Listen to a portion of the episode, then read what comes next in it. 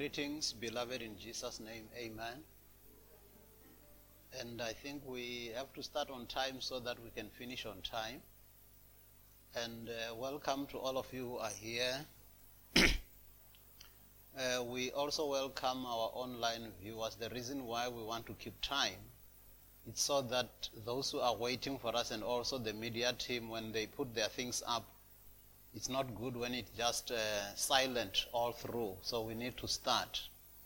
So I would ask that we all just open in prayer in the name of Jesus. Amen. Father, in the name of Jesus, we just want to thank you and bless you.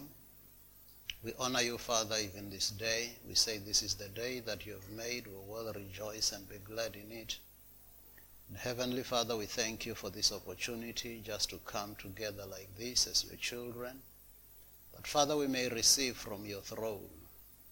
For you said, men shall not live by bread alone, but by every word that proceed from your mouth. Even this day, Lord, we are ready to receive from your throne. We say, teach us and guide us unto all the ways of the truth. Spirit of the living God, continue to reveal the truth of the Father to us. In the name of Jesus, Father, we thank you that your word will go forth in power and in simplicity. That, mighty Father, indeed we may grow by your word. In the name of Jesus. Have your way even this day. In Jesus' name. Thank you, Lord. Amen. Amen. Greetings, beloved, in Jesus' name. Amen. So today we can start on time more so also because I want to just recap quickly something first and then we will proceed with what we are going to share about today. We are still continuing with our subject, uh, Lord, teach us to pray. And I think we've shared with one another how to pray effectively so that when you pray, you will know that God hears and answers your prayers. So that you don't pray as those that do not know what they are doing. Paul talks about, I do not box like a boxer who is beating the air. I'm a skilled boxer. So even in our prayer lives, we need to pray in an effective manner, in a manner that pleases the Lord. And we've also learned from the life of Jesus when the disciples says maybe let's go to that luke 11 1 that's our text scripture. In the new king james version it says now it came to pass as he was praying in a certain place when he ceased that one of his disciples said unto him lord teach us to pray as john also taught his disciples. So throughout this whole month of august we've been taught how to pray and we are continuing to receive from the throne of God so that all those efforts that you put in prayer, you should pray knowing that God hears you. Uh, we said the other time that it's not good to pray a lot but you get nothing for your prayers. So you should actually check on the return on investment on your prayers. How effective have your prayers been like? And I want us just to recap shortly We'll go to the book of Hebrews 8:5 NLT and, and, and I think I asked um, the media team just to put for us the picture of the tabernacle. When we were sharing, we showed you how Jesus taught his disciples to pray when he said, when you pray, pray this way. Our Father who art in heaven, hallowed be thy name. All the things that he taught them. And we told you that's the way that Jesus was teaching us how we should pray. But also we looked at the lifestyle of Jesus, how he himself prayed. We noted that there were times when he would just pray, make a decree, and something happens. He would just say, Peace be still. When you remember when the waves and the storms, when he was in the sea, that was not a time to pray for a long prayer and all that. You had to make a decree. Amen. So there will be cases in your life where sometimes you just need to make a decree. Amen. Sometimes you just need to shout the name Jesus. Because you don't have all the time to quote that verse, that one, that one. But as long as you're doing it in faith, then it's done. But we also said, even in the life of Jesus, there were some prayers sometimes where he would not just pray once and that's it. There were times sometimes he would spend time in prayer the whole night. The Bible would say he went out into the mountains to pray the whole night. And you look at John 17, you see Jesus there praying for his disciples, taking his time in prayer. So I just want us to reflect shortly because the book of Hebrews 8 verse 5 NLT somebody who's got it in NLT NLT Hebrews 8 5 anybody who's going to read it for us Hebrews 8 5 NLT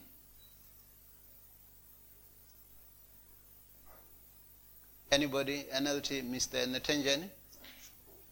Hebrews 8 5. And I just want to summarize for you why it's very important. Some of you, you struggle to pray effectively. Sometimes we say maybe it's the time to pray, or we say it's time for you to intercede.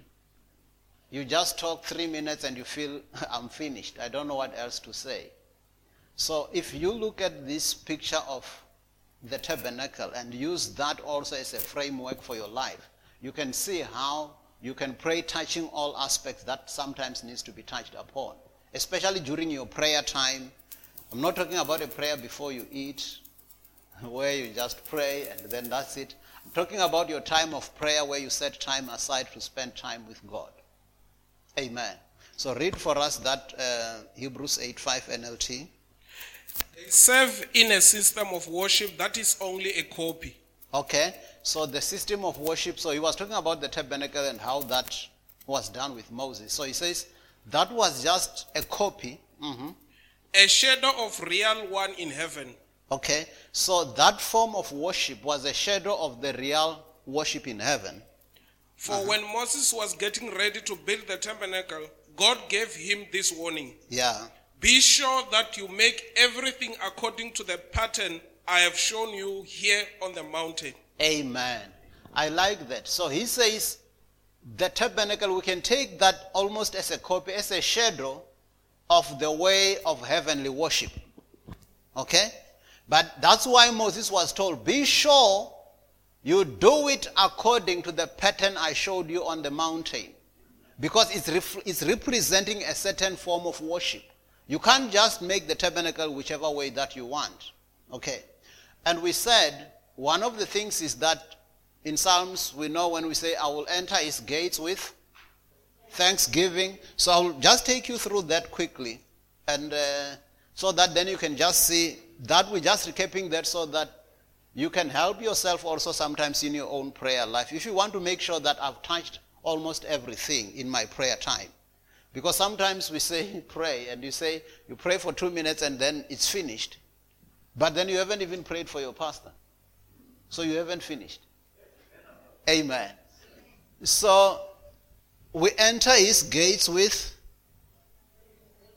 thanksgiving and his courts. The court, there is this outer court with, with praise. Okay? So obviously, if it's your prayer time, and now you start thanking God, you enter his gates with thanksgiving, you start praising God. But then I want to take you, as you praising God, then you see here we've got the altar of burnt offerings. So, thank you, Father. I thank you for this day. This is the day that you have made. I will rejoice and be glad in it. I just want to thank you for your faithfulness in my life. I want to thank you for this and this and this. I praise you, mighty Father. There is no one like you. You are mighty. And we keep on seeing your goodness and your glory in our lives. But then there is the altar of burnt offerings here. So the burnt offerings was used. So this deals with sin. It's almost, you can look at this as coming to the cross. Okay? The cross of Calvary where our sins are dealt with. So it means is that time where it's actually you need to use these two interchangeably, the laver and the burnt of the altar of burnt offerings. Because the laver, beside it where being the place where the priests would wash their hands, but it also had a mirror-like thing, so you could see yourself when you look at the laver. So that actually makes you to reflect on your life. Okay? So there may be things that needs to be dealt with in my life. So it means as I go to God, I've got time to say, Lord, search me. If there is any wickedness in me, if there is anything in my heart that needs to be dealt with, so that when I go to the most holy place or to the holy place, I'm ready. Amen. Because as I'm approaching the throne room of God, I must make sure that because God does not tolerate sin. So it means I've got to say, Lord, search my heart. And I think in searching your heart, some of the things, we've got this altar of burnt offerings where you remember that Jesus has actually forgiven my sin. He said if we confess our sins, He is faithful and just to forgive us all our sins and to cleanse us from all unrighteousness. So that is the time where I say, Lord, forgive me for this and that and that and that. So that as I approach your throne, there will be no guilt conscious in me. Now, that laver there, you can actually use the laver in a simple way. You can take a simple thing like the Ten Commandments and just reflect on your life. Isn't it? So you would say, Worship no other God beside me. So, Lord, are there things that really maybe now they're taking my attention as if they are gods in my life? Is there something that, Lord, search me? And as you are in that pattern of being searched or searching you and all that, then you start realizing where you are sh- coming short. You remember Isaiah said, In the year that King Uzziah died, I saw the Lord. But after that, when he was in the presence of the Lord, he started saying, Whoa, what an unworthy man I am. He started seeing that his uh, natural self needs to be dealt with in the presence of God. Because as we approach God, we should not approach God with sin. We should make sure that that sin is dealt with. So that laver would help us to reflect on ourselves and what needs to be dealt with on the burnt offering. And then as you get in, now you come to a place where I want just to take those three quickly. The table of showbread, the golden lampstand, and the altar of incense. So the table of showbread, let's start with the golden lampstand. So the golden lampstand, it reflects the light in our lives. So you can think of the work of the Holy Spirit in your life. You start saying, Father, I thank you for the Holy Spirit in my life. I thank you that the Holy Spirit is the one who teaches me the ways of the truth. As I approach your throne, Spirit of the living God, help me to pray. Okay? And also, it helps you not to depend on your strength. You start looking and saying, Father, there is this thing that may seem like a mountain, but because I'm approaching it from your spirit, I'm not scared of it. Because I'm allowing the Holy Spirit to take charge. That's why the Bible says it's not by power nor by might, but by the Spirit of the Lord. So, as you're doing that, you are allowing the Holy Spirit to take charge even in your prayer life. But then there is the table of showbread.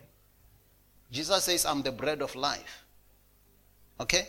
So now when you look at the bread, you can equate it with the Word of God. So you've got the work of the Holy Spirit this side, you've got the Word of God this side. So I shared with you about the Word of God being the Logos and the rhema. You remember that thing that we said? So the Logos, we said, is the written Word of God. The rhema is the spoken or the revealed Word of God. Just want to touch something here for you. So in your prayer life, you will be quoting what God has said, isn't it?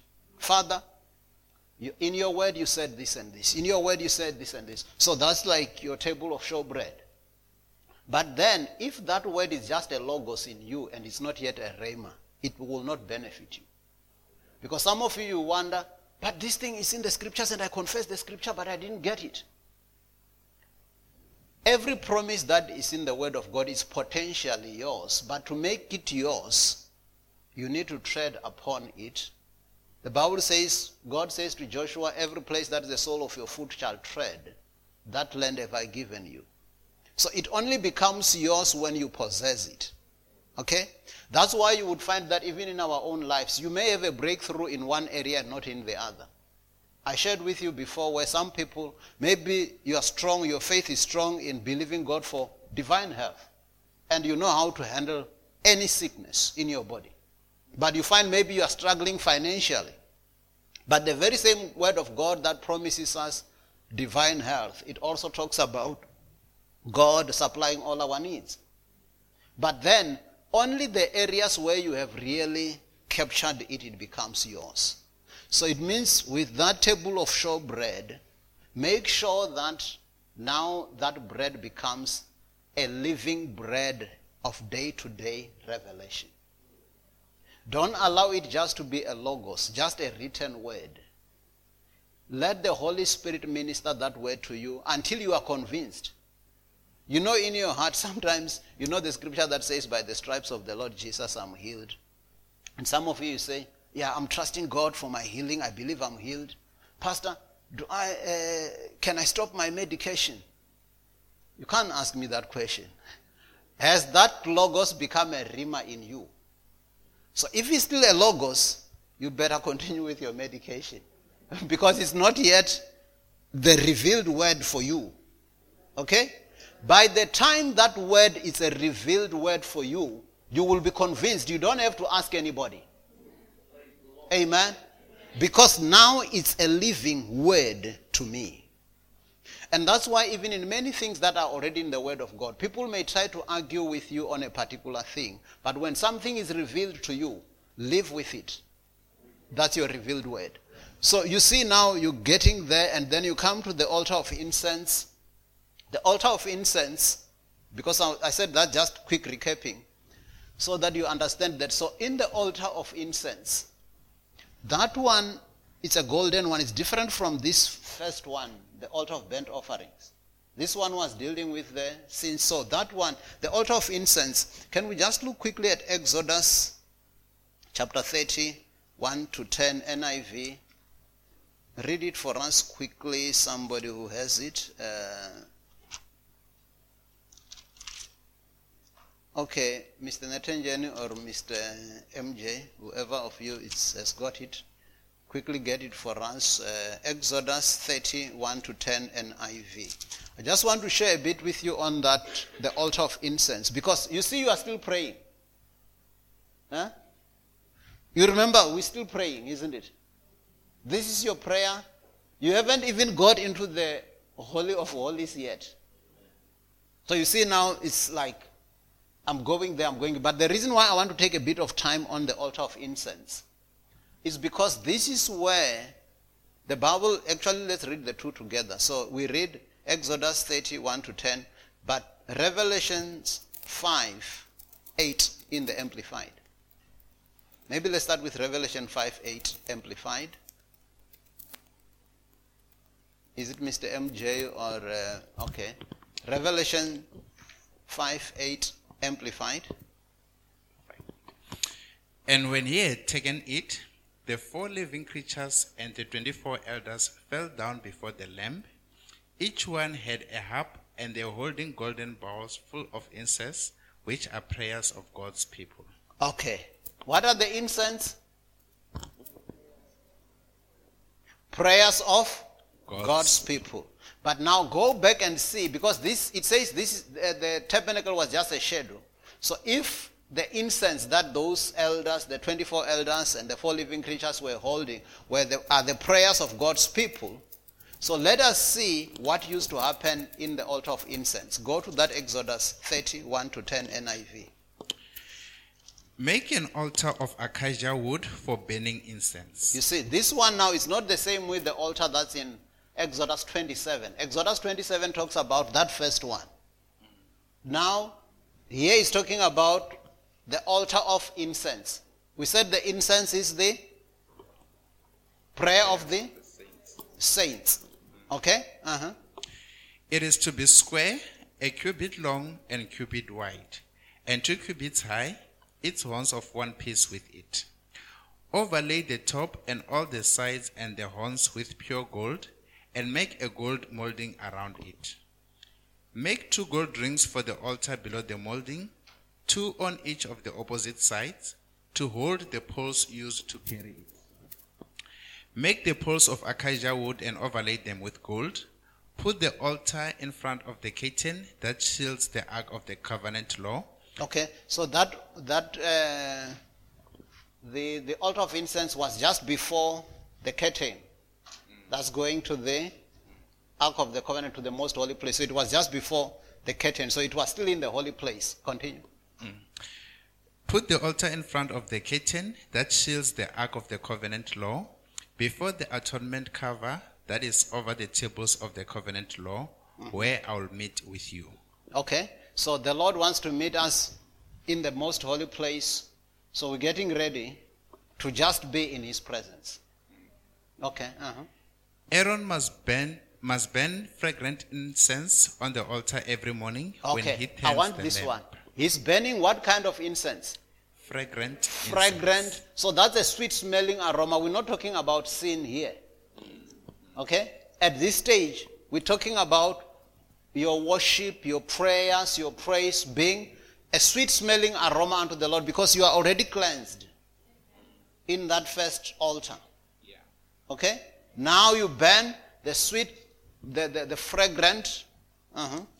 Aaron must burn fragrant incense on the altar every morning when he tends the lamps. So the Lord is expecting our incense every day. Tell your neighbor the Lord is expecting incense from you. Amen. Uh-huh. He must burn incense again when the when the light when he lights the lamps at twilight. So the lights, we know the candles, the, the candle, the golden lampstands. Mm. Okay. Uh-huh. So incense will burn regularly before the Lord for the generations to come. Yeah. Do not offer on this altar any other incense or any burnt offering or mm. grain offering, mm. and do not pour a drink offering on it. Okay. So in this of in this one you can see it. So in this one we're not going there for the first one, okay? But this is just the time to minister to the Lord. But as you do that, of course, there is in this altar there was only one thing that used to happen: the atonement, which was done once a year by the high priest. That could be done there. So now it means when I'm here, when I'm praying here, I say, Father, I thank you that my prayers are to you a sweet smelling aroma. And I want to pray for so and so. I want to pray for so and so. I pray for this situation. I pray for that. I pray for that. I pray for this. You see, I'm still praying. Huh? So obviously, this is during your prayer time, during your time of closet.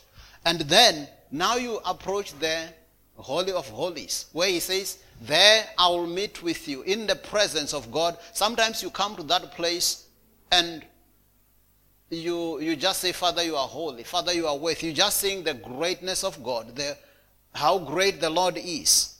And you no longer in your flesh. Okay? And when you are deep in that place, be sensitive to the Holy Spirit to keep on revealing the truth to you. There may be things that the Lord wants to reveal to you. These days that we're living in, children of God, they no longer listen to the voice of God. Sometimes you find that you pray, pray, pray, and then you just rush. We are in a rush. But the Lord wants us to reflect and have time in His presence. Okay?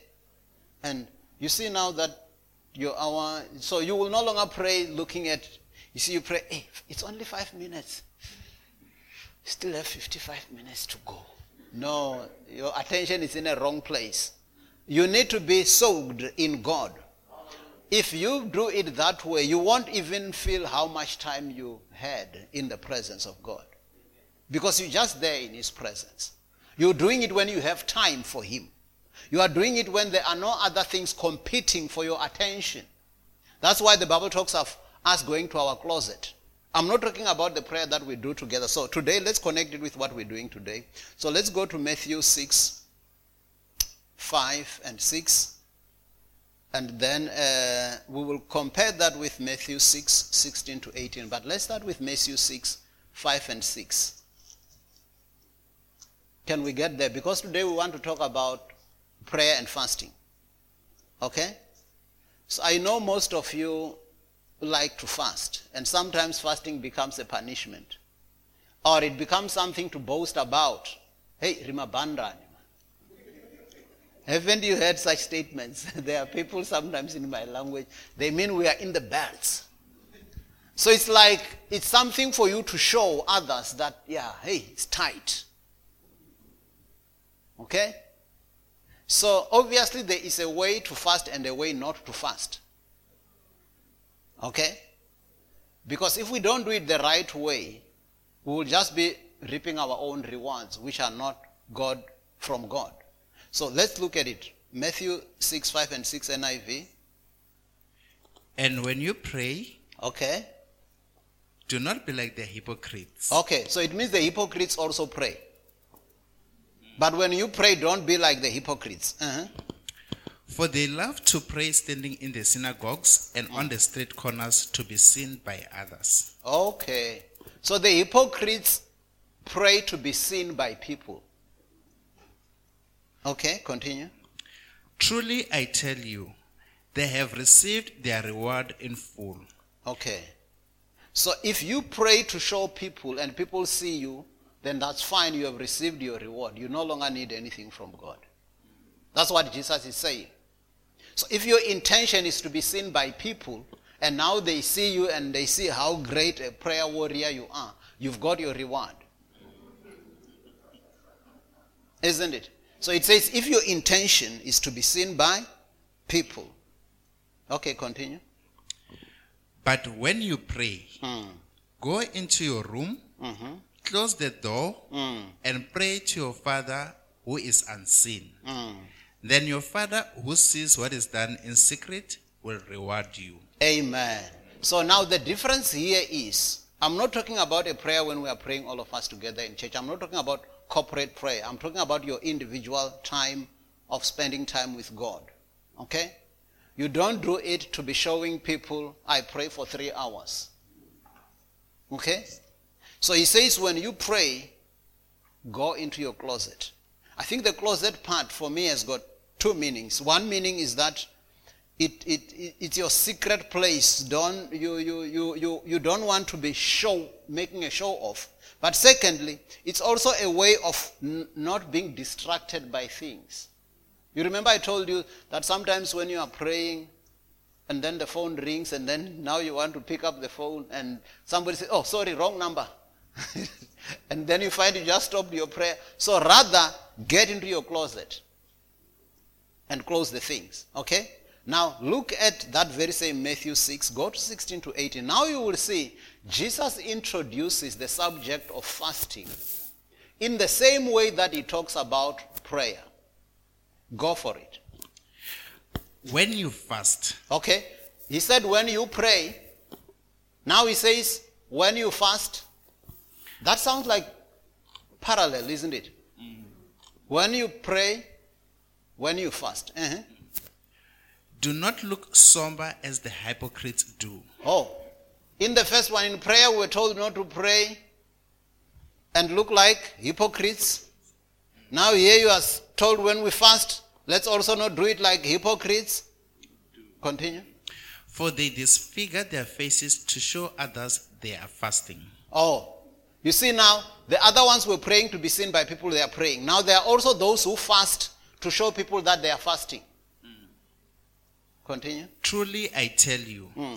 They have received their reward in full. So they are the same with those ones who pray to be seen by people. So if your fasting is to show off to people, you have received your reward. There is no longer any reward from God. Which means if I do it right, there is a reward from God. Amen. That's why when we say, Lord, teach us to pray, so He taught us to pray and we learned all those different kinds of prayers. So He will even teach us the prayer and fasting that is acceptable to Him. And that's what we're dwelling on today. So He says, when you pray, when you fast, uh-huh, But when you fast, Mhm. put oil on your head and wash your face, Mm. so that it will not be obvious to others that you are fasting, Mm. but only to your Father who is unseen. And your Father who sees what is done in secret will reward you. Amen. So I just want to say with that introduction, for you to understand, Jesus is drawing a parallel between prayer and fasting. But he puts them in the similar way where he says, don't pray this way, pray this way. Don't fast this way, fast this way. If you pray this way, you are receiving reward from people. If you pray fast this way, you will receive your reward from people. If you fast this way, you pray this way, you will reward, receive reward from God who sees in what's done in secret. If you fast this way, you will receive re- reward from God that's, who sees what's done in secret. Do we get that? I want us to understand that because we need to understand the importance of prayer and fasting in our own lives. Okay? But when you pray, when you, so fasting, it's not just fasting isolated from prayer. Okay? Because if you are just fasting and you are not praying, and it's just for your own time or to show people that I fast for how many days and all that, and, and you are busy with all your other activities. So you're not fasting to spend time in the presence of God. Because fasting should be that I'm denying my body and my soul the pleasures, and I want to tune in to my spirit to be at the right position where I will be sensitive to God. Okay? So it means I'm putting all these things aside because I want to concentrate on God. So it's actually not good to fast when I'm busy with my other things because then I'm not giving enough attention to that getting in and really just be sensitive to Him. Do you get that? So I said here that fasting without spending time with God is like dieting or hunger strike, isn't it? Yeah, because there are people who decide, I'm not going to eat, or maybe you want a figure, then you diet, but that's not fasting because it's not a prayer and fasting, the one that we're talking about. So you need to be saying, I want just to be in the presence of God. I need so much of you, God, that I'm putting these other things aside for a moment. I just want to focus on you. Okay? So, I want us to start. The first one that I want us to look at is when you are fasting as a way of just ministering to the Lord. Okay? It's not because you are in trouble or there is anything wrong. You're just saying, I just want to have time with God. Okay? I want to fast and I will not be eating, but also I will not be busy with my TV and other things. Some of you, you're so much good with your WhatsApps and all that. You say you're fasting, but you're chatting with all the people around. So your attention is not necessarily on God. You're still entertaining your soul. Okay? So it means when we fast, let's make sure that this is just time to be with you, Lord. And when you do that, it that way, you won't even quickly get hungry. You quickly get hungry because you do it with many other things. But if I'm just in the presence of God and I'm just doing what God wants, I get fulfilled. You remember one time when Jesus, when the disciples went into the city to buy meat in the book of uh, John, the Samaritan woman story. When they came back, they said, Master, come and eat. And he says, I've got food to eat that you don't know about. And he says, My meat is to do the will of the Father, the one who sent me. So when I'm busy with my Father's work, it's as if I've eaten. Amen. So I want you to understand this. So let's go to Acts chapter 13, 1 to 3 in the New King James Version, it says, Now in the church that was at Antioch, there were certain prophets and teachers Barnabas, Simeon, who was called Niger, Lucius of Cyrene, Manaen, who had been brought up with Herod the Tetrarch, and Saul. As they ministered to the Lord and fasted, the Holy Spirit said, I like this. I want it that even in your time as you minister to the Lord and fast, may the Spirit of the, may you be sensitive to the Spirit of the Lord that you can say, as I was ministering to the Lord and fasting, the Lord revealed this and this to me. Because now I'm at the right frequency. I'm tuned into the right frequency. The other time I was sharing with some of you that sometimes when you feel like God is not speaking, it's not because He's not speaking, you are just not tuning in to His frequency. Like I said, it's like even if you've got a television set at home, if you don't turn it on, you will not receive anything that maybe the SABC is broadcasting, isn't it? It's not that SABC is not broadcasting. You are just not receiving it because your TV is not on. And if it's on, but it's not in the right channel and it's just going, it still also doesn't mean the SABC is not broadcasting. It means you haven't tuned into the right frequency. Okay? So, sometimes we are so busy with many things that we cannot focus on God. Then sometimes you need to say, I just want to put everything aside just to spend time ministering unto the Lord. Just being sensitive to Him. Saying, nothing else matters but your kingdom. As you are in that place, may the Lord continue to reveal Himself to you. May you continue to be sensitive. Like here it says, as they ministered to the Lord and fasted, the Holy Spirit said, Separate to me Barnabas and Saul for the work to which I've called them. Then, having fasted and prayed, they laid hands on them and they sent them away. Did you see how they were not, the Bible doesn't tell us that they were in trouble and they were asking God to help them or there was this and that. They were just ministering to the Lord, praying and fasting before the Lord. So you can do that. Joel 2, 15 to 17 in the New King James Version. Blow the trumpet in Zion. Consecrate a fast. Call a sacred assembly. Gather the people. So consecrate a fast. Call a sacred assembly. Gather the people. Sanctify the congregation. Assemble the elders. Gather the children and nursing babies. Let the bridegroom go out from his chamber and the bride from her dressing room. Let the priests who minister to the Lord you see now the priests who minister to the Lord. We want the, that altar of incense. Let the priests who minister to the Lord weep between the porch and the altar. Let them say, Spare your people, O Lord, and do not give your heritage to reproach, that the nations should rule over them. Why should they say among the peoples, Where is their God? So it means as you are ministering to the Lord, as you are there with your altar of at the altar of incense, praying and, and, and, and ministering to the Lord. Just ministering to the Lord, ministering to the Lord, being sensitive to the Holy Spirit, ministering to the Lord, and let the Lord just make himself more and more real to you. Let him continue to reveal himself in your life. It's not more about what other people are arguing and talking. You see, these days people have got a lot of debate about God. Whether it's in TV or any forum, people are debating about God whom they have not even met. They only just read about him. They do not have a personal encounter with him. So, with us as children of God, may we have a personal encounter with God. May you say, This is the God that I know. I'm telling you because I'm convinced in my heart. I know my God will do it. And speak like Paul, saying, The God whom I serve, the God whose I am, appeared to me and said to me, Amen.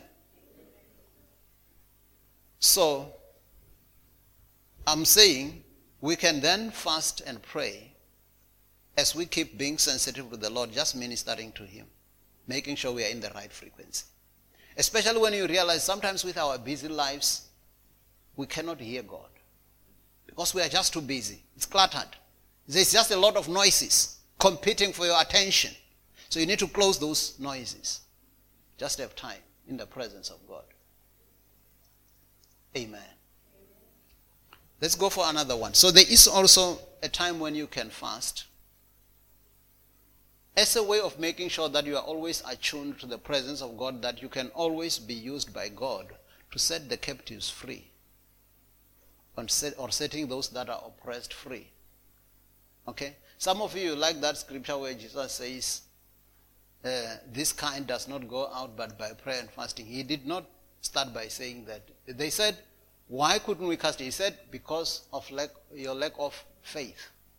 Then toward the end he says, however, this kind does not go out but by prayer and fasting.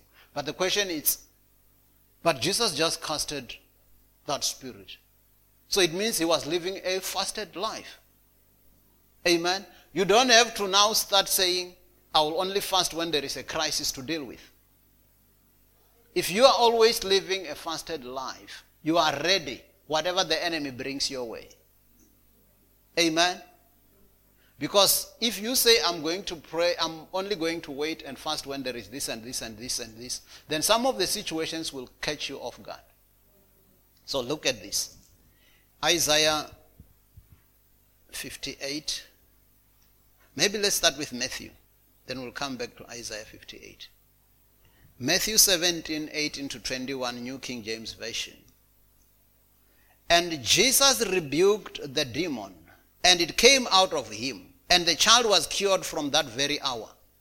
Then the disciples came to Jesus privately and said, Why could we not cast it out? So they were saying, Jesus, you cast out a demon. Why could we not cast it out? So Jesus said to them, Because of your unbelief. Did you see how he answered them? For assuredly I say to you, if you have faith as a mustard seed, you will say to this mountain, Move from here to there, and it will move, and nothing will be impossible for you. So if you have faith, nothing will be impossible to you. But he says, however, this kind does not go out except by prayer and fasting. Okay? So it means, he says, in this case, it would have been necessary that you are a prayerful and a fasting person to handle a kind like this one. But for Jesus, because he was always ready, he didn't have to say, Now I want to go and fast. Hey, today we met somebody who's demon possessed and those demons are difficult. Hey, we need to go and fast, then we'll come back. Didn't do that. Amen. Now you go to Isaiah 58, 5 to 6 ERV.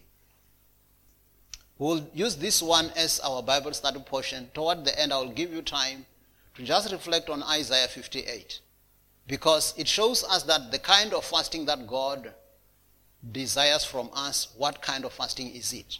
So Isaiah 58, 5 to 6 ERV, it says, Do you think I want to see people punish their bodies on those days of fasting? That's God asking. Did you hear that? He says, do you think I want people to look sad and bow their heads like dead plants? Do you think that's what God is looking for? Do you think I want to I want people to wear mourning clothes and sit in ashes to show their sadness? That is what you do on your days of fasting. You see, he says that's what you do on your days of fasting. Do you think that is the that is what the Lord wants? I'll tell you the kind of day I want a day to set people free. I want a day that you take the burdens off others. So, as you are fasting, let it be the time where you are interceding and breaking all the chains over others. I want a day when you set troubled people free. There are a lot of people that you know who are troubled, who are tormented by the enemy. So, in your time of fasting, may you think about them. May you be setting them free and saying, This is not just about me looking sad. This is time to set the oppressed free. And you take the burdens from their shoulders. People are bound and they need to be set free.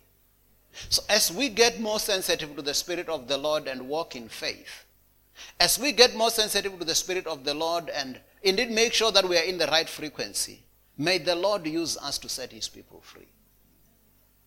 This is even the part where you would find that in the last days, in the days we're living in, people can no longer even distinguish who is the real God because they cannot see the power of God in operation. But as we spend more time in His presence and soak ourselves in His presence, that's why I believe that as the Lord is teaching us, He's preparing us for the end time move of His Spirit. That indeed will operate in the supernatural with signs and wonders being a daily occurrence. Because Jesus said, I'm going to the Father, and the works that I do, you will do. Even greater works than this, you will do because I go to the Father. So if Jesus set the captives free, Because John, uh, Acts 10.38 says, How God anointed Jesus Christ of Nazareth with the Holy Ghost and power, who went about doing good and healing all who were oppressed of the devil. So he was setting the oppressed free. So if he did set them free, it is our turn now to set them free using the name of Jesus. Amen. So I'm saying, children of God, be prepared. Live a, style, a lifestyle of prayer and fasting a lifestyle of shunning sin. Because obviously, if you are living in sin, and now you're taking chances with the evil spirits, you remember the sons of Sceva? Huh? You remember the story in the book of Acts? So, as Paul was casting out devils, some people made a presumption and think we can also cast out devils. As long all it takes is the name of Jesus. The name of Jesus is the power man. We just use the name of Jesus, it will be done. So they went to that man who was demon possessed. In the name of Jesus. That was a good start. Whom Paul preaches. You gone. because they were supposed to say, In the name of Jesus, the Lord whose I am, I command you to come out. So they say, in the name of Jesus, whom Paul preaches, then those demons says, Jesus we know. Paul we know. But who are you? And you know what they did? So it says, those sons of Sceva were beaten and stripped naked, and they ran out of town naked, being beaten because they were not tuned, they were trying to take chances. Faith is not taking chances. Amen. You need to make sure that I'm in the right place and I know that my God has said this and I have the, revela- the revelation of this thing I'm acting on. Amen. The problem is that sometimes we want to try things that are not yet revealed to us. Sometimes we want to try things, but we are not living right before God. So it means the evil spirits would even, it's almost, I used to give this example of if you are a traffic officer, you write people tickets, isn't it? As a fine. And they've got to pay that fine. But if you are fired, your ticket is worthless because there is no backup. Okay? So, don't disqualify yourselves by living in sin. That when you write a ticket to the devil, the devil says, ah, your ticket I won't pay. And then you don't have backup to back you up because you are acting of your own authority. We need to act in the authority of God. So let's look at the other one.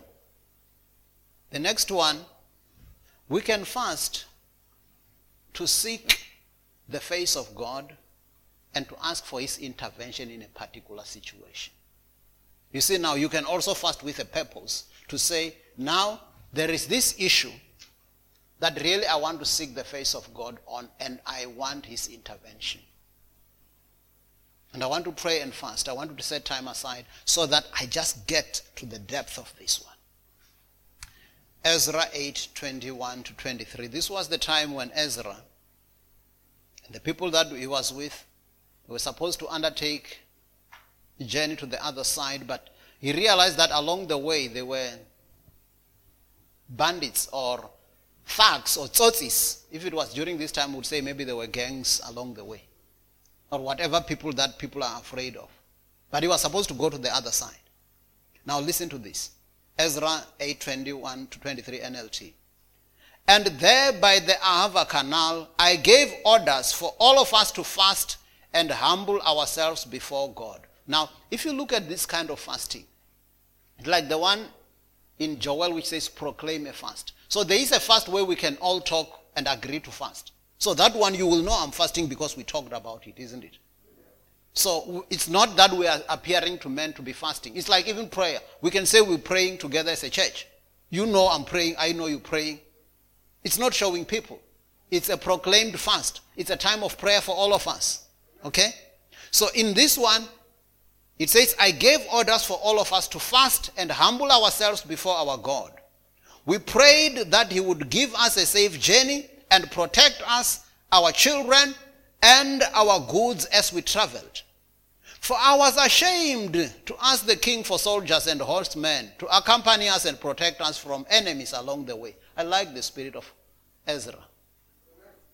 you know that some of you, you talk very highly about your God. You are proud of your God. You say, my, Jesus is the answer. My God can do anything. But when you are faced with a challenge, we find you going to natural means to get help. So he says, I was ashamed now to go and ask for protection from the king. I could have done that, and they would have given us soldiers to escort us. Isn't it? I could have gone the natural way, and there's nothing wrong with that, but I was ashamed to do it the natural way. I like that. I was ashamed to do it the natural way because, and you know that people of the world, sometimes they will mock you. You go to the king and say, King, give us soldiers to protect us in the way. And the king says, But you just told us that the, your Lord is your protector. You said the Lord gives your angels charge over you to protect you and keep you in all, all your ways. Now you expose yourself to, be, to being mocked. So he says, I was ashamed to go that way. So, after all, we are told the king, our God's hand of protection is on all who worship him, but his fierce anger rages against those who abandon him. So he says, I realized that I was in a position where I couldn't do it the natural way. I like this one. Yeah, sometimes go for God and not the natural way, especially if you, it's revealed to you. If now it's part of what is in your spirit. So we fasted and earnestly prayed that our God would take care of us. And what did he do? And he heard our prayers. And if you continue to read it, they went through, they walked along the way, even where the bandits were, they passed and went the other side, and they were protected, them and their children. God is faithful. Keep on trusting Him. If He has revealed something to you and He has shown you that I will do it, and you are convinced in your heart, when fear comes, because obviously fear will come and try to say, What if this? What about this? What about this? So, as long as you are convinced in your heart, that my God will do it, you stand your ground. But if you feel you are shaky, because sometimes you can feel you are shaky. So there are two ways where you can be shaky. Either that word was not yet a rhema or a revealed word to you yet, or it was revealed, but now fear is coming to try and squeeze that. And fear and faith cannot operate at the same time. So it means if I'm starting to have that bit of fear, then go back and reinforce. Go back to the scriptures. Go back and feed your spirit again until you are fully persuaded. You remember the Bible says Abraham was fully persuaded that what God has promised, he was able also to perform. So Ezra proclaimed a fast, and then God came through for them. And they did it the spiritual way. So some of the issues that you have to handle don't depend on the natural means. Because natural means are limited. So the other one, we can fast to humble our souls and to keep our flesh under control. Okay? So this one is like you saying, flesh, want you to be under control. Okay? Especially when your flesh is trying to dominate often. Okay? Your soul is dominating often and your spirit is squashed. So you need to then weaken your flesh by not giving it food, weaken your soul by not giving it its own food, but you feed your spirit with the word of God. So as you do that, you humble yourself with fasting. So let's go to this Psalms 35, 13 to 14 NIV. Yet when they were ill, I put on sackcloth and humbled myself with fasting. When my prayers returned to me unanswered, I went about mourning as though for my friend or brothers. I bowed my head in grief as though weeping for my mother. So he said, I humbled myself with fasting, put my body under with fasting. I want, I want my spirit to take ascendancy. Amen. I want my spirit to take charge. Amen. So you can also fast and pray, especially when you want to show remorse and repentance. In the Old, Old Testament, when people want to show that indeed they were repenting and they were remorseful, they would even tear their clothes and go in, in ashes and sit in the ashes and to show that indeed I'm very much sorry for what happened and we are really repenting, we are remorseful. I want to show you just an example, two examples. One was about King Ahab. How many of you know King Ahab? You've heard about King Ahab. He's one of, he was one of the most wicked kings in Israel. What a title. Okay? So, but when the Lord was pronouncing judgment because of his wickedness, the man still went before God and showed remorse and he repented, he fasted, and God still gave him a chance. So it means none of us, your situation would never be bad enough to say God will not accept me. If you go to God with all your heart and with true repentance, God will forgive you. Look at this. First Kings 21, 25 to 29, New King James Version. But there was no one like Ahab who sold himself to do wickedness in the sight of the Lord because Jezebel, his wife, stirred him up. So he was like, if there was a title of being the most wicked, he was. And he behaved very abominably in following idols, according to all that the Amorites had done, whom the Lord had cast out before the children of Israel. So it was when Ahab heard those words, when he heard that God is going to judge them because of his sinful life, that he tore his clothes. You remember the tearing of clothes? And put sackcloth on his body and fasted and lay in sackcloth and went about mourning. And the word of the Lord came to Elijah the Tishbite, saying, See how Ahab humbled himself before me. Because he has humbled himself before me, I will not bring the calamity in his days. I like that. It would rather come during the time of his sons. Because he has humbled himself in repentance, prayer, and fasting, he says, I'll be merciful. And yet, this was the most wicked key. So I'm saying to you, child of God, there should never be any sin that would make you feel like it's beyond repair. As long as you are still alive, it's not beyond repair. Amen.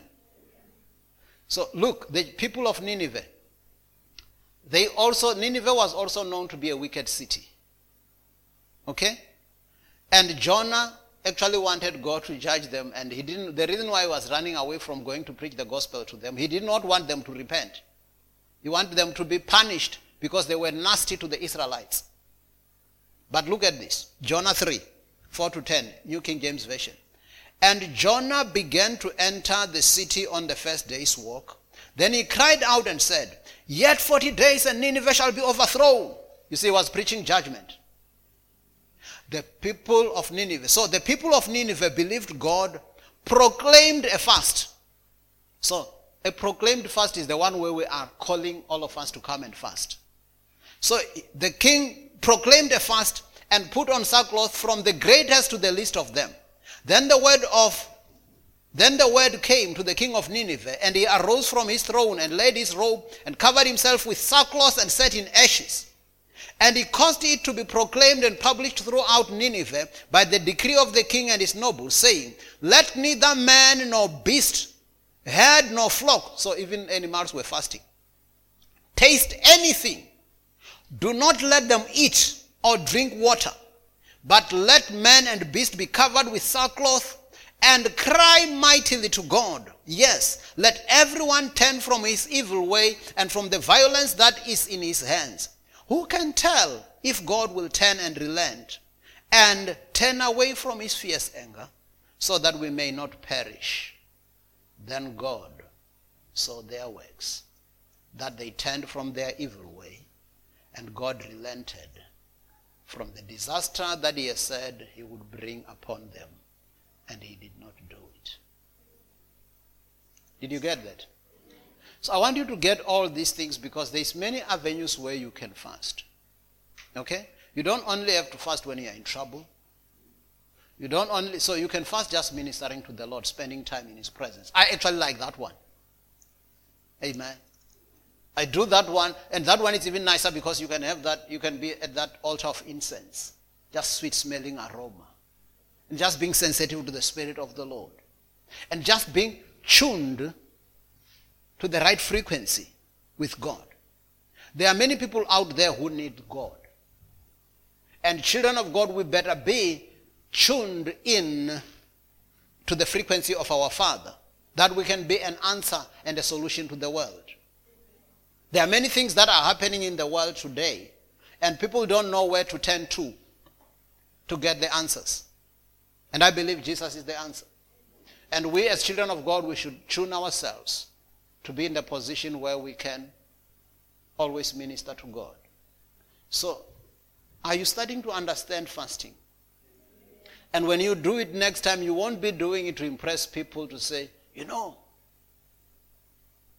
I fast this and this, and you like the Pharisees. Remember, the Pharisees were also proud about fasting. I fast this and this and this. Yeah, actually, yeah, maybe we fast 10 days. We do this and this. Hey, we, we fast this and this and this. You have your reward. Amen. He says, when you fast, apply the lotion. So even when we, we look at you, we even doubt, is this one fasting? Maybe this one has eaten. because you look good. Amen. So do that. Because you want your reward from the Father. Amen. And actually, as I was going through this, you see, when we started this subject, Lord, teach us to pray from the beginning of August. My prayer life has been changed and transformed completely. I'm also learning as we're moving. Because when we said, Lord, teach us to pray, I'm also saying, Lord, teach us to pray. And He would teach me in my time of fellowship with Him. And I come and share this with you. So let's walk this journey together. So that our prayers would be effective. So that even when you fast now, it's not a burden. Okay? And you are not doing it for the sake of people, you are doing it for your God. So I'll just give you examples about fasting in the New Testament because there's still a debate a bit about fasting and the New Testament and that. Just give you few verses and then we are going to give you time just to reflect on Isaiah 58. So fasting in the New Testament, so I will start by saying Jesus fasted. Jesus fasted. Jesus did fast. That's why even that other evil spirit, which he said, however, this kind does not go out but by prayer and fasting, he did not have to say, hey, sorry guys, let's go back and fast and then we'll come back for this one. No, he was always ready. But look at this Matthew 4 1 to 2, New King James Version. Then Jesus was led up by the Spirit into the wilderness to be tempted by the devil. And when he had fasted 40 days and 40 nights, afterward he was hungry. Okay. Maybe I need to clear this one. It says Jesus fasted 40 days and 40 nights. The other one who fasted 40 days and 40 nights, he talks about Elijah. And who was the other one? Moses. Okay. And each of them you will hear the Bible saying they were in the presence of the Lord. Okay? So there is this thing where you don't go out there and try the 40 day fasting just because you want to copy those. Okay?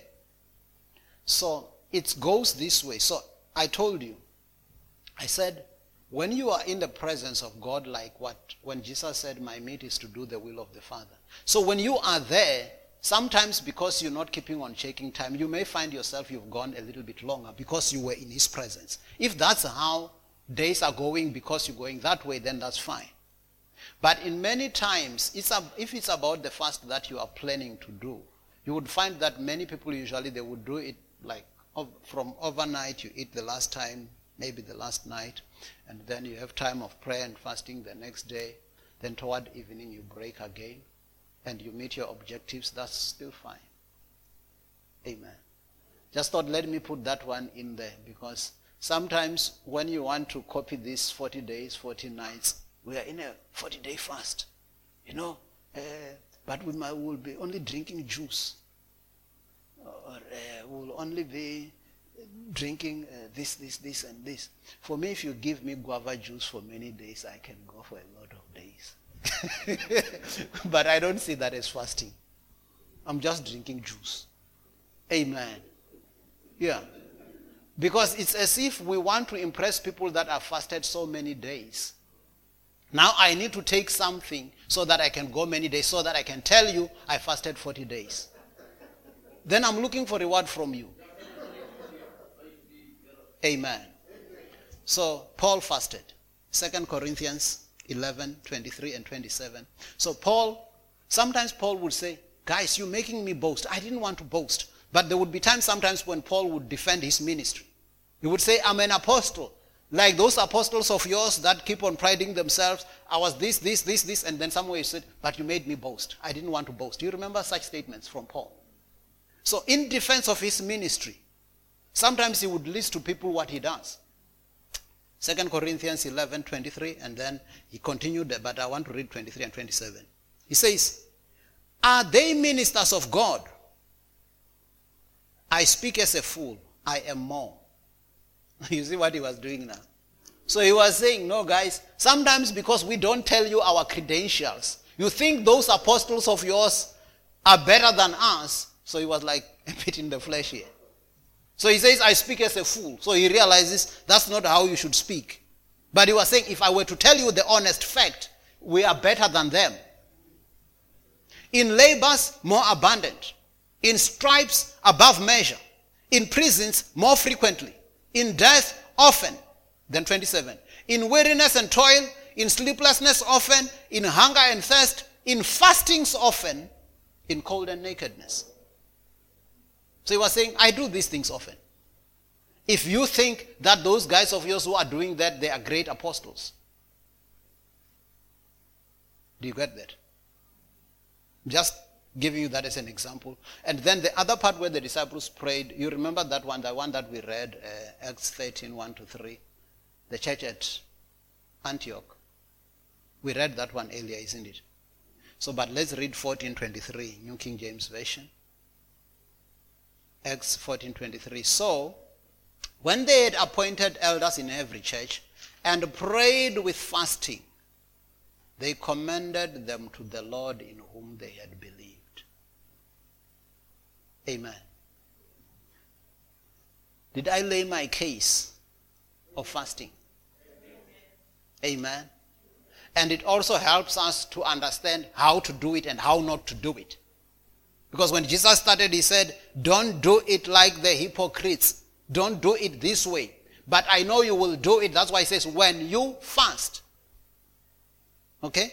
But now he's teaching us how to do it. So I would want that even in your own personal life, you can go back to this message after church. I think the media team is putting it on our uh, YouTube channel. Go back, reflect some of these things. Even like we started prayer at the beginning of this month. Go back and revise these messages. But what we will also do, I think the subject of prayer, I'll post it this week as we've done. Because we touched many things. So next week we'll continue with something else. And then we'll put this all, we can put this in the website, in our website, together with the notes that we did about studying the Bible in July.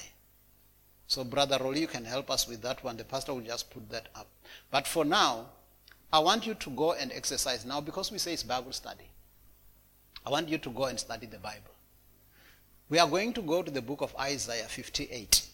So I'm going to give you, I think 10 minutes should be enough. I know that you may want more time, but you can also keep on reflecting at it at home. But I've already given, you were given these notes. Those of you who registered on time, you were given these notes already, and I've indicated this is the scripture that we're going to read. We want to see what is the kind of fasting that God expects from us. But we are going to share. So we give you chance, you read, you meditate, and as you read and meditate, like we said before, when you approach the Word of God, allow the Holy Spirit to reveal things to you. Okay? As you are going through, don't rush. Even if you don't finish, it's fine.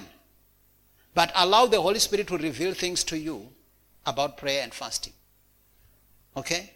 So it's Isaiah 58, 2 to 11. And if you've got the good news, preferably in good news. But you can do it in your own version. So I will recall you in 10 minutes' time. And then even our online viewers, wherever you are, you can make your comments when you are reading this Isaiah 58, 2 to 11, good news. And as we share back, we give feedback, we may also pick some from you. Mr. MJ, you will help us in that space if there are some of the online viewers who are posting their comments. Isaiah 58, 2 to 11. We can reconvene. Wherever you've stopped, that's fine. You can continue to read that at home. I think it's just for the sake of time that we want to keep time. But I just want us to reflect whatever you've learned from that portion of scripture in Isaiah 58, from verse 2 to verse 11. And uh, the online viewers, if they've also posted anything, Mr. MJ, you will just check and then summarize that. But can I just hear from any of you anything that comes strong to you from this, even reflecting on your own personal life and how you've been praying and fasting, or what you learned from here, linking it with everything that we've been sharing so far? Because I think it summarizes it very well.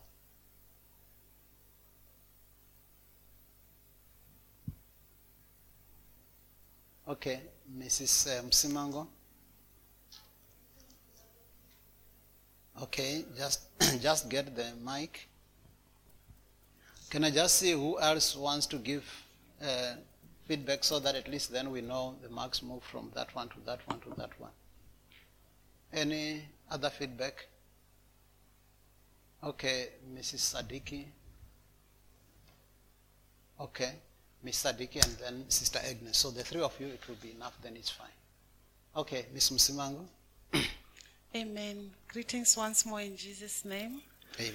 Um, when I was reading, I was taken back to the fact that God uses a pattern and He looks at a pattern, at the method, at the approach, at the way in which He wants us to do things. And I was reminded of how important it was for the disciples to say, Lord, teach us how to pray. Because um, in here, there is people who are praying and their prayers are not being answered. And the Lord didn't only tell them what they were doing wrong, but He also then began to give them a pattern. So God is looking at the whole picture.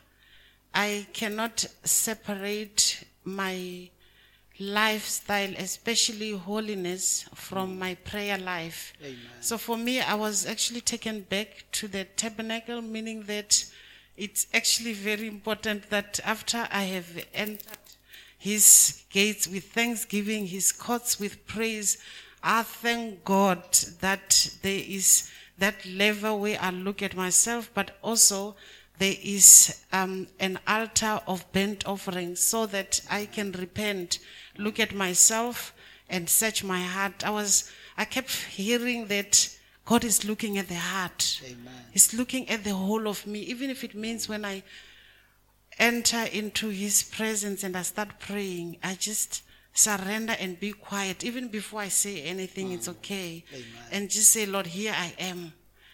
Um, the whole of me, my heart, my everything.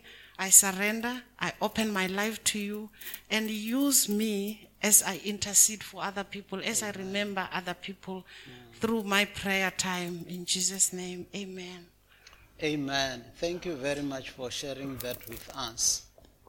And uh, like I've said, really the Lord is revealing a lot of things to us. So that's why then when Ms. Musimango talking about Him taking us back to the pattern and the things, God wants us to do things His way, not our way.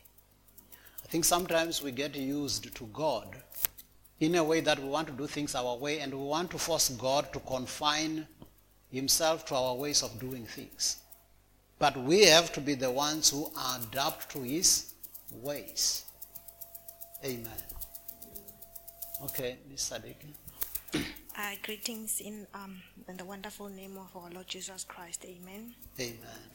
Um, so um, I see fasting as a very important step or um, um, thing that we as the, the, the believers or the Christians need to do.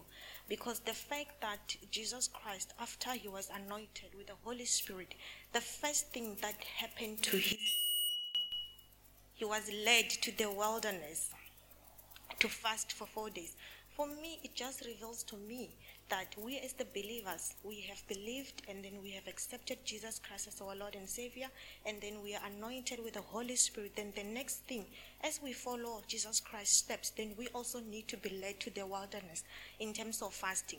Because I believe God is saying or showing us there is a lot of revelation that comes through fasting. Amen. And then on the same breath that I've learned is that when we fast, Amen. Jesus Christ, there is a lot that God expects us to do while we are fasting. It's not about just fasting.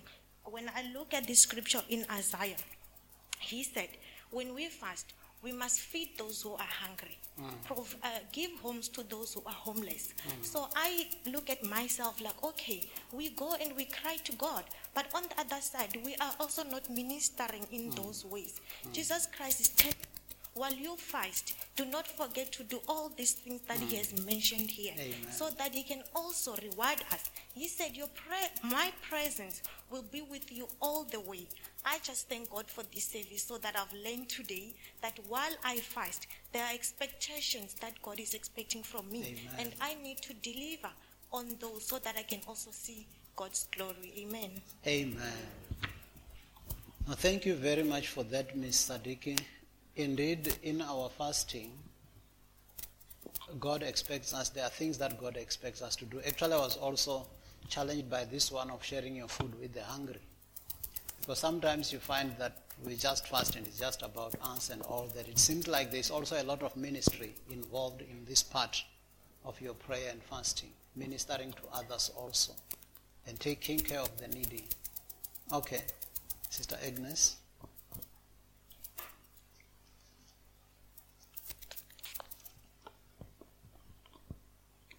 Hallelujah. Amen. Greetings in the wonderful and mighty name of Jesus. Amen. Amen. Um, I just want to say something on verse 4. Your fasting makes you violent, violent and you quarrel and fight. Do you think this kind of fasting will make me listen to your prayers? Amen. Mm. I just want, um, like, uh, um, here, like it, it, touched me that sometimes we, when you used to do things, sometimes you end up um, getting used to the, the, the, the, thing, and then you don't even consider your environment or what you're doing during fasting.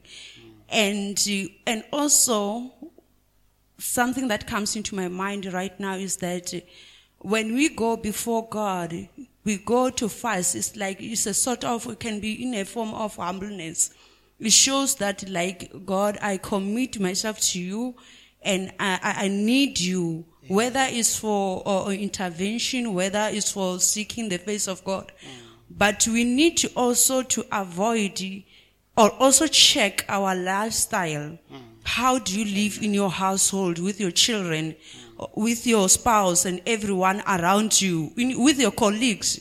It's not, you, we, do, we don't, we do not just go to fasting but it, it should also, we should also reflect on our lifestyle. Amen. Because going before God and not reflecting on our lifestyle, it, it, it can uh, uh, make God not to answer our prayers. But we also need to check our lifestyle because even if we, we it's a church, maybe they said we, we need to come uh, for prayer and fasting. It's also we need to just reflect reflect first on our lifestyle. How do we live? Because we do not start by fasting, but uh, like we need to to, to, to serve God or to live a life pleasing to God is all about your uh, everyday life. So even when you go to fasting, you just check your everyday life. How do you conduct yourself in everything? Amen. So, um, verse 4, it was just like showing us, even during the fasting, that you, we, we do not have to fast. You still fasting, but you still quarrel, or you fight, or you do all other stuff, or you speak uh, uh, anyhow. But you need to, to, to do things according to, to, to, to the word of God.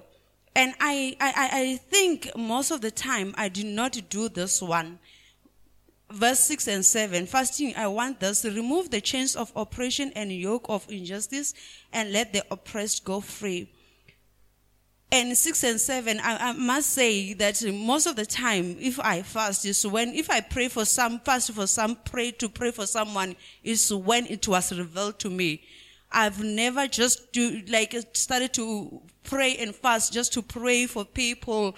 And I think this is one of the ministry that we need to consider at the Church of God. Just to start to fast and start to pray for, for, for, for, for the souls out there as an individual, I mean in praying and fasting as an individual, that we take this uh, also into consideration because I've realized that I don't do this. It's either I do, I pray and fast for intervention in my life, or most of the time it's all about in my life or something that is being revealed, or maybe when I realize that I'm in a season of warfare, that's when I will do uh, fasting a lot. But this one, I think this is this touches me, whereby I'll be just starting to fast, just to minister. The, the first one was to just to minister unto God, to fast and to minister unto God, and also this one just to mini, to fast. Also, as a servant of God, just to pray about our nation, even if it's not um, maybe a prayer item by the church, but you do it as an individual. Amen. Amen. Thank you very much, Sister Agnes. The, especially the part that you talked about um, our lifestyle. Okay? Because God is not interested in sacrifices. You know, there is a thing where he says obedience is better than sacrifice. You remember when Saul thought, by sacrificing and doing this, then I will cover up from all my disobedience. Okay? So you can't go to fasting as a way of compensating for, for you not living right before God. Okay? So fasting on its own, it's not, it shouldn't be used as a ritual. Okay? Yeah, because sometimes we focus on that and not look at what kind of lifestyle is God looking for. Am I walking in love? Am I a priest that is worthy to bring the sacrifices of praise to God? Amen. So maybe let me just pick some few. Mr. MJ, do you have any comment from the online viewers? Then I can just uh, summarize. Then we'll get, uh, we'll give and then get on our, our announcements and then we depart. Um, we've got Miss, Mrs. Minufara. She highlighted that she learned the kind of fasting that God wants from us, and that we cannot be fasting and oppressing others at the same time. That we need to serve God while fasting. This is in addition to what Mrs. Sadiki was saying, and that he will all, that he will be able to hear us and answer our prayers. Amen. Fasting is not for our own interest. We should not be grandstanding in our fasting. Amen. And then the last one is from Sister Oma. She said that um, I also learned that fasting must not always be self centered, but wanting the oppressed free. Always be concerned with God's people as we fast. Amen. Amen. Amen. No, thank you very much. Thank you for those comments uh, from Ms. Mungupal and Sister Oma. I think the issue of um, fasting not self-serving, it being more about uh, ministering. So we minister to the Lord, but we also minister to others at that time. So if we start seeing it that way, then our attitude in fasting will also change. So we say, Lord, teach us to pray. So let me just pick few things here as we conclude. So I saw something there in verse, yeah, let's take the verse, uh, verse 3. He says, the people ask, why should we fast if the Lord never notices us? Why should we go without food if he pays no attention? The Lord says to them, the truth is that at the same time you fast, you pursue your own interests. That one to me was like a, a, a game changer. Because I realized that sometimes we fast when we are busy with our other things. So he is saying, I realize that at the time you fast is the same time that you are busy with your other things. Not to say that your other things are wrong, but then that's not my time. That's your time with your other things. Amen. Because if we are saying, I want to spend time with God, our God is a jealous God. Amen. It should be time with Him. So that's one thing I pick. And then the rest is what uh, the people have commented. But then I also picked this. If you start from verse, uh, verse 8, you will start seeing the results that come with this fasting, kind of fasting that God, that pleases God. He talks about his favor upon our lives. He talks about quick healing. You know, sometimes he says, uh, okay, let's read them from verse 8. Then my favor will shine on you like the morning sun. We like the favor of God, isn't it? And your wounds will be quickly healed. I like that. I will always be with you to save you. My presence will protect you on every side. When you pray, I'll answer you. When you call to me, I will respond. If you put an end to oppression, to every gesture of contempt, and to every evil, evil word, if you give food to the hungry and satisfy those who are in need, then the darkness around you will turn to brightness of noon. Sometimes you feel like it's just all over dark around you, but he says, as you get into this, the darkness around you will turn into brightness. And I will always guide you. Don't we always want the guidance of God? So as you spend time in, with God and, and, and committing yourself to Him, He says, I will always guide you and satisfy you with good things. I'll keep you strong and well. I like this one. I'll keep you strong and well.